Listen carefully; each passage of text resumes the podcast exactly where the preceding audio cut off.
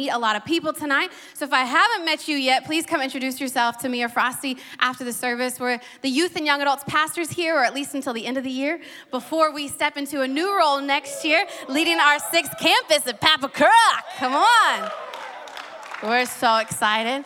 It's going to be awesome, but I'm really excited to speak to y'all tonight because we've just been away for too long, and God has been speaking to us, and I'm really excited to share this message. But before we do that, can we just pray?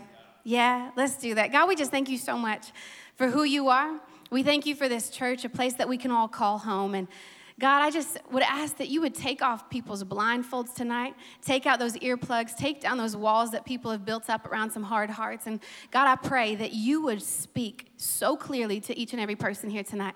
In Jesus' name we all say, amen, amen. amen. Well, tonight, this is like part two of Steve's message this morning, which is super exciting. Because this morning, Steve, if you came out to a morning service, which you should because it's a good time, Steve preached about faith and being positioned for breakthrough. And my message tonight is about faith, but I'm going to take a little bit of a different angle. In fact, I want to talk about some of that stuff in our lives that holds us back from living God's best. That kind of stuff that we don't always like to talk about, that hidden sin that we keep to ourselves and we really don't want to open up about because we're concealing it out of embarrassment or shame or whatever it may be. And that kind of stuff that starts small, because let's be real, it always starts small, but then it snowballs into something massive to the point where we find ourselves slowly backing away from the people that love us the most, backing away from that small group that once kept us accountable, backing away from church and eventually God because we're too scared of what might happen if people actually found out what we were struggling with. But you need to know this. You are not alone. You're not alone. In fact, a lot of people in this very room might be struggling with the very th- same thing that you're struggling with. Or maybe they've gone through it and they've overcome it and come out the other side. And it's okay to not be okay, but God loves you so much, he's not going to leave you that way. Not because there's something wrong with you, but because he's got better for you. He's got better for you. And that stuff that you don't like to talk about, but maybe you should, that stuff that we keep hidden that keeps us tripping up, tripping up in those dark places, those secret places, that kind of stuff has the power to cripple you if you let it. Yeah. And so my message for y'all, if you're taking notes, is called Stretch Out Your Hand. Stretch out your hand. And I want us to start in the book of Mark. So if you've got your Bibles, you can turn there now. And if you don't have a Bible, don't stress. You can download one for free on your phone, or you can follow along online. I mean, not online, on the screen. But the book of Mark is one of the sixty-six books in the Bible. It's in the New Testament, in the Gospels, and I'm starting in chapter three, verse one. It says, Jesus went into the synagogue again and noticed a man with a deformed hand. Since it was the Sabbath, Jesus' enemies watched him closely. If he healed the man's hand, they planned to accuse him of working on the Sabbath. Let's pause real quick. I love this because, first of all, you need to know that the Pharisees are the teachers of religious law, and they don't want the, him to perform this on the Sabbath day because they said that you shouldn't work on the Sabbath day. You should protect the Sabbath. And so they're waiting to see if Jesus is going to do something because they're ready to accuse him. Now also, when they say that this man's hand is deformed, it's not like he's just missing a finger or a fingernail. It's withered and shriveled up. In the Greek language, shriveled means atrophied, meaning it's wasted away. It's to the point where it's a lame hand. He can't use it, which means it's prevented him from getting a job where he needs two hands. It's limiting his life. Verse three, Jesus said to the man with the deformed hand, come and stand in front of everyone. And then he turned to his critics and asked, does the law permit good deeds on the Sabbath, or is it a day for doing evil? Is this a day to save life or to destroy it? But they wouldn't answer him. And at this point, I love it because Jesus starts to get angry. And Jesus is very capable of getting angry. The same Jesus that loves you, that has grace for you, that will welcome you in with open arms is also known to flip some tables, okay? And Jesus is getting angry at this point because these Pharisees are just waiting to criticize him if he brings healing, straight up healing, to this man. Verse five, he looks around at them angrily and was deeply saddened by their hard hearts. And he said to the man, hold out your hand. So the man stretched out his hand, and it was restored.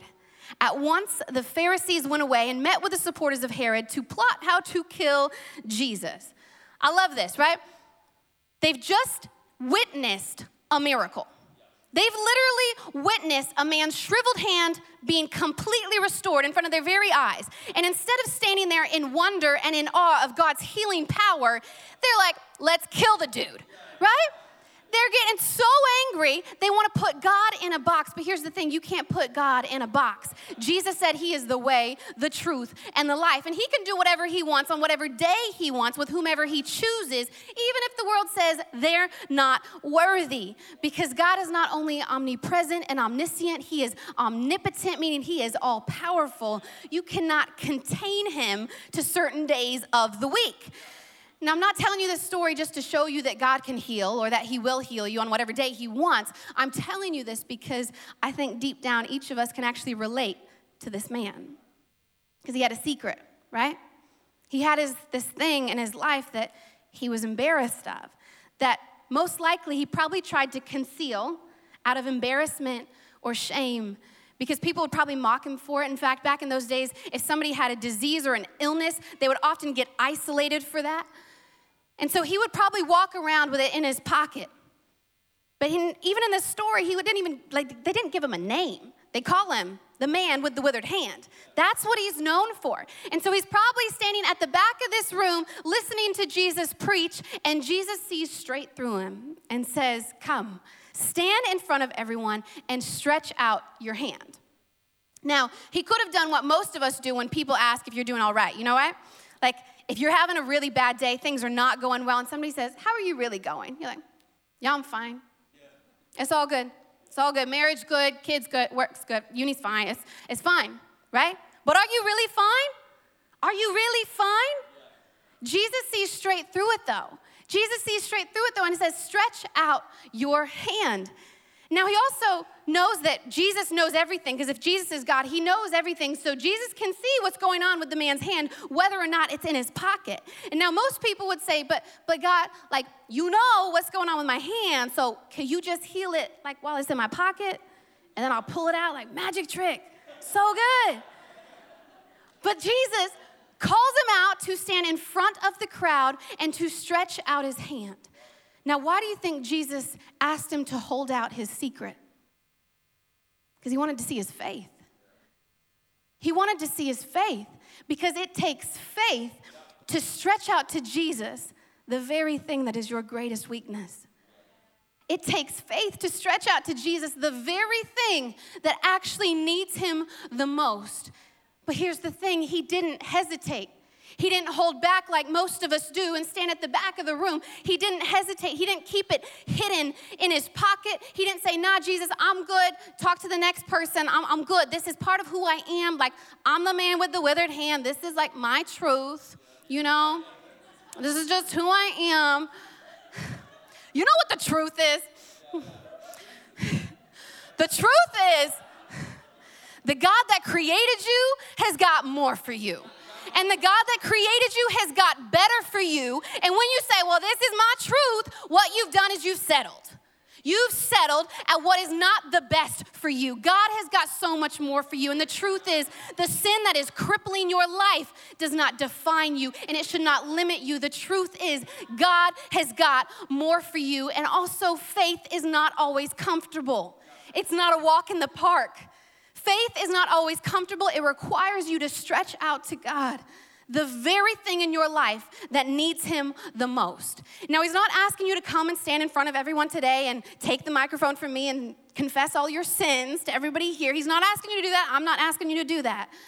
But God is saying, would you come stand in front of me? And would you confess your sins to me? Would you take that weakness in your life, that, that crutch in your life, and stretch it out to me, because I'm the only one that can really help you. Yeah. God is calling us forward. And I love what Paul tells us in Philippians three, verses twelve through fourteen. He says, I'm not saying that I have this all together, that I have it made, But I am, I am well on my way, reaching out for Christ, who has so wondrously reached out for me. Friends, don't get me wrong. By no means do I count myself an expert in all of this. But I've got my eye on the goal where God is beckoning us onward to Jesus. I'm off and running, and I'm not turning back. You know why we lift our hands in worship? We lift our hands because we're reaching out. We're reaching out in desperation. We're reaching out after the ultimate prize, and we're saying, God, I've got nothing more to hide. In fact, I can't hide anything from you. You know everything. So I've got nothing to hide. I'm reaching out to you because I know that you are the only one that can truly help me. But I also know that hidden sin can be crippling, and it can wreck you from the inside out. Even King David knew. A man that was described as being after God's own heart. Even King David gave into his humanity, into his sinful nature, and messed up big time. He slept with another man's wife and then got the man killed. Like, that's bad, y'all. Like, he messed up. And he wrote in Psalm thirty-two, verse three and four, afterwards, he said, when I refused to confess my sin, my body wasted away, and I groaned all day long. Day and night, your hand of discipline was heavy on me, and my strength evaporated like water in the summer heat. See, even King David knew that hidden sin, when it stays hidden, it can eat away at you from the inside out. See, it's kind of like a cancer. It starts small like a tumor, but when it's not attended to, it grows bigger and bigger to the point where it affects your entire being. And I don't know if you've seen somebody battle cancer, but it's not pretty. It's ugly. In fact, my uncle battled brain cancer, and in his final months when I got to see him, when I walked into that hospital room and I looked at my uncle lying there in that bed, I didn't see my uncle. I saw what cancer did to him. I saw what cancer did to him to make him almost unrecognizable. And when we have hidden sin in our lives, it can be like a cancer of the heart. It can make us do things that make us unrecognizable to family and friends, and even to ourselves. It can make us unrecognizable. They warned us about this in Jeremiah seventeen nine. Said the human heart is the most deceitful of all things and desperately wicked. Who really knows how bad it is? Who really knows how bad it is? So I don't know what you're fighting right now, but chances are you're fighting something because we're human. Chances are you're going through something because you're human. And what is it in your life that is deceiving you into believing that you are living God's best for your life? What is it in your life that you actually need to stretch out to Jesus? What is your crutch that you've allowed to identify you so that you've become known as the guy with that or the girl with that? What is it in your life that you need to bring into the light so that God can do a miracle in you and through you? It's time to stretch out your hand. But here's the thing. You have to want it. You've got to want it. Because, see, most people know when they aren't living God's best for their life. Most people know. But then the thing is, they've become so comfortable in the weakness, they've become so comfortable in the brokenness that stepping out of it, nah, I don't know if I really want that, right? Happens all the time. I've been in ministry for just over four years, but already I've had so many conversations of people saying they want prayer, saying they want healing, but when it actually comes down to it, they don't really want it because they're comfortable in their brokenness. Maybe you don't believe me, but a couple of years ago, I had a, a young female come into church, and after the service, she asked me to pray for her, and so I did, and then she asked if we could catch up during the week to, to talk more about what was going on, to receive some extra ministry, and I said, absolutely, of course, and so I met with this young lady just outside in our cafe. At the time, I think she was in her mid to late twenties, and I got to know her story a bit, and I found out that she was actually suffering from this brain disease. And it had gotten so bad that she had to drop out of uni. She had to quit her job because she couldn't focus. It, it was just, it was wrecking her life, and she was living with her parents, living on the benefit, and she wanted me to pray for her. And I said, absolutely, I can pray for you. And then I felt a nudge from the Holy Spirit say, she actually doesn't want the healing. I was like, what? Why, am I, why, why are we praying then? And so I can be a bit straight up sometimes. And so I said to her, I said,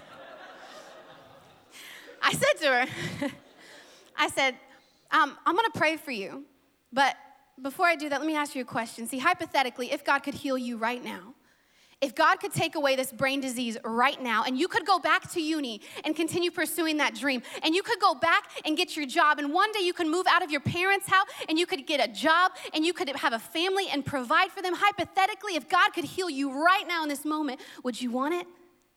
You know what she said to me? She goes, I don't know. I'm pretty comfortable. I was like, what am, what am, what am I doing here? Um, no, but she said, I'm, I'm pretty comfortable. Pretty comfortable? Pretty comfortable being limited in your entire life? Pretty comfortable having your dreams cut short? Pretty comfortable being known as the girl with the brain disease? Pretty comfortable just living in your parents' house for the rest of your life? Pretty comfortable? If God could heal you right now, would you want it? If God could give you freedom right now, would you take it? This happens all the time. Another time after I preached, a, a woman came to the altar call, another young lady, and I found out through this conversation that she was actually a prostitute. Her friends, her family, and her boyfriend had no idea. It was a complete double life.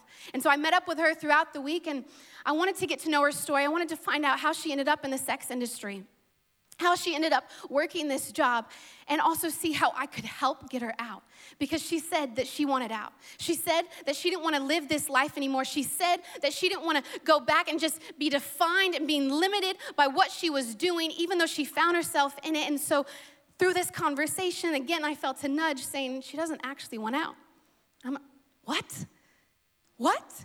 And so we, we started going through this conversation, and I started asking questions saying, what if I help you with your C V? What if we apply for some other jobs? Like, I was willing to help this girl in any way. I wanted to get her a mentor. I wanted to help get her out of the sex industry to live a better life, because she was saying she wanted it. But it didn't matter whatever job I suggested, whatever solution I suggested, if it wasn't comparable to the pay she was making as a sex worker, she wasn't willing to give it a go. Story after story after story, I could tell you of people saying they want prayer, saying they want help, saying they want to talk, but the reality is they just want to talk about their issue. They don't actually want to step out and make a step of faith to actually reach out to the one who could actually solve it.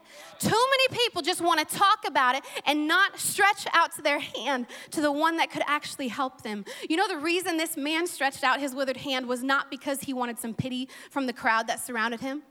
It wasn't because he wanted a financial handout from a couple donors in the room. It wasn't because he wanted to continue to be known as the man with the withered hand. It was because he stood in front of the very one that could help him.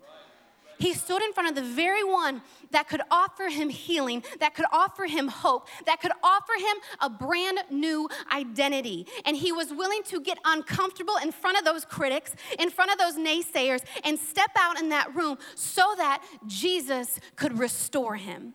He stepped out because he wanted a new life. He wanted a new identity, and he was willing to let go of his crutch so that he could experience that fullness that God was offering him. And I don't know what your crutch is. I don't know what you've allowed to become a part of your identity that shouldn't be. I don't know what brokenness you're resting in, but you do. And my question for you is this. Hypothetically, if God could heal you right now, would you want it? Hypothetically, if God could bring you out of poverty right now, would you take it? Hypothetically, if God could bring you out of that situation, if he could bring you out of that relationship, if he could bring you freedom and wholeness and forgiveness, would you want it? Because you've got to want it. You know, I find it interesting that the act of stretching out your hand is recognized all over the world.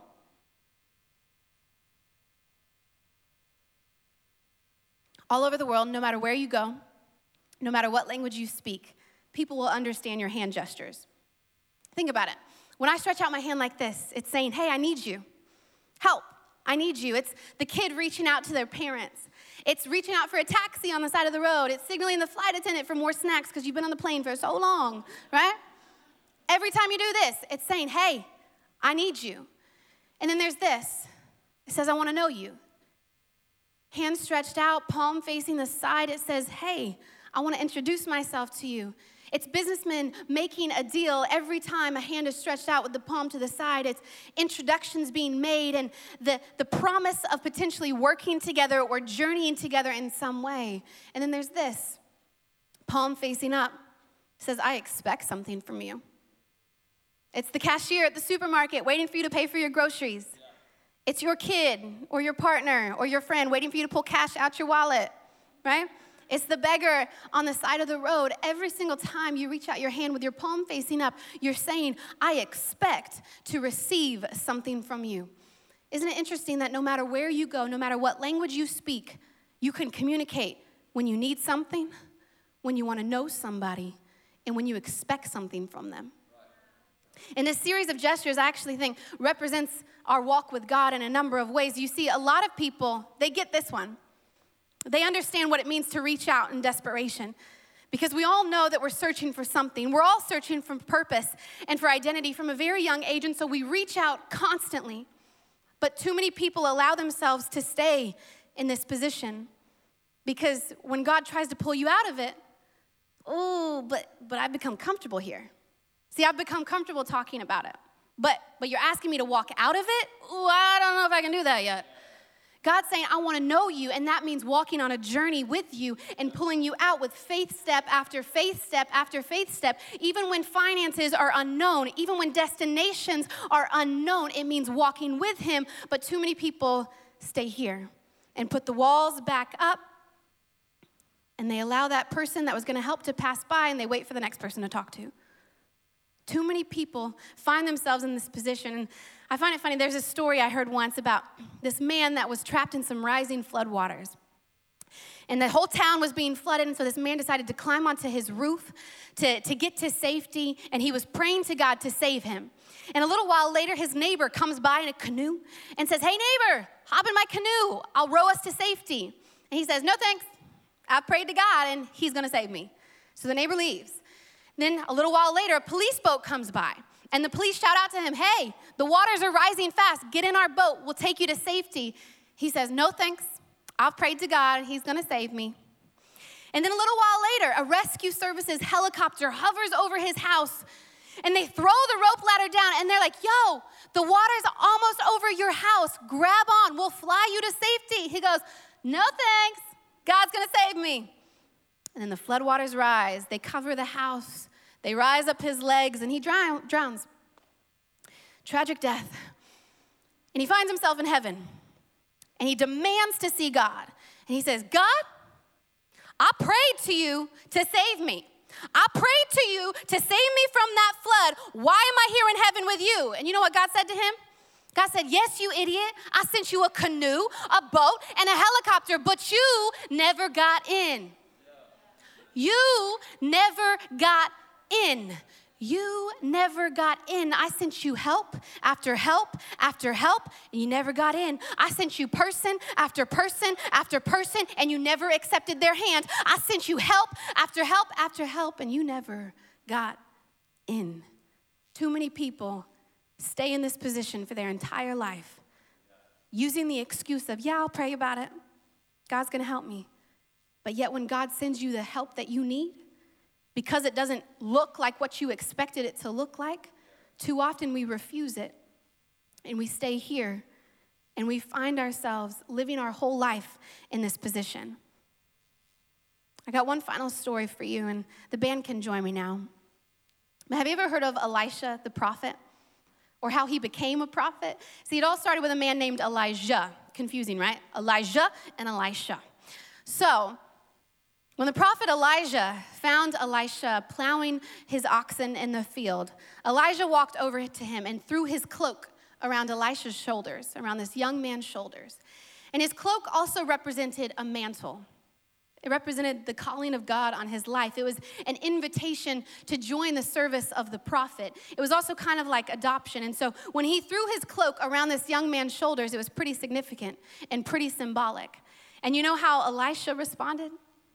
He looked at this mantle on his life, on his shoulders, and he looked at Elijah continuing to walk down the road, and he ran after him saying, hey, let me say goodbye to my family, and I'm coming with you.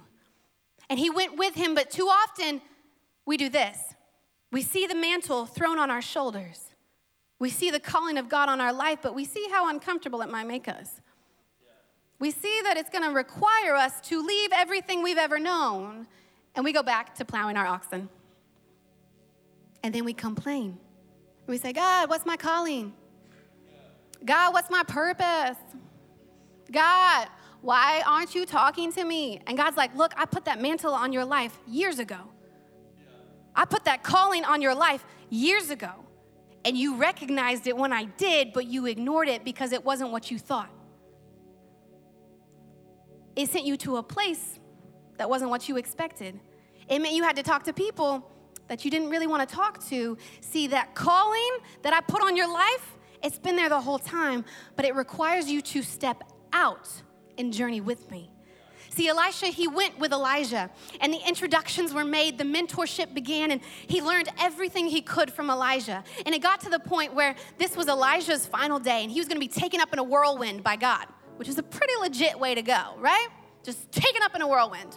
And so Elisha knew this. God had told him. And so every time that Elijah told Elisha, hey, you stay here, I'm going to keep going, Elisha said, nope, I'm not missing this. And he kept going with him. And he wouldn't leave his side, and it got to the point where Elijah's about to go, and Elisha makes one final request. And he says that he wants to receive a double portion of Elijah's spirit. He was expectant to receive.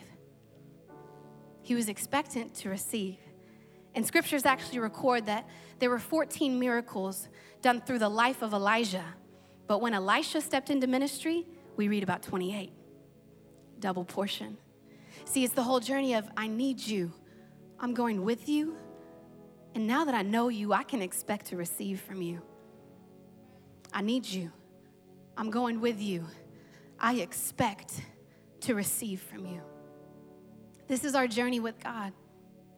This is God saying, stretch out your hand, not just in desperation, not just to, to talk about it once, but to journey. You've got to move from this position to this position and walk with God, even when it's uncomfortable, even when it doesn't make sense, even when it requires you to get out of your comfort zone, to get away from everything you've ever known, to get away from that field of oxen that you were plowing and step into the mantle that is placed on your life. And when you actually learn to know God's character, then you can stand there and say, God, yeah, I expect to receive from you because I know you and I know your heart and I know your character and I know that you want blessing and provision to be poured out on your children. And so, church, as I close tonight, I just want to pray for y'all. And I want to pray for two groups of people. But the first is this. If this message is spoken to you in any way, if you know that you need to get a little bit more bold in your faith, then I want you to position yourself right now in a posture of expectation. Maybe you want to stand. Maybe you want to put out your hands, stretch out your hands. Maybe you want to kneel, whatever it is. If you know that you need to step forward in faith, then stretch out your hands right now as I pray.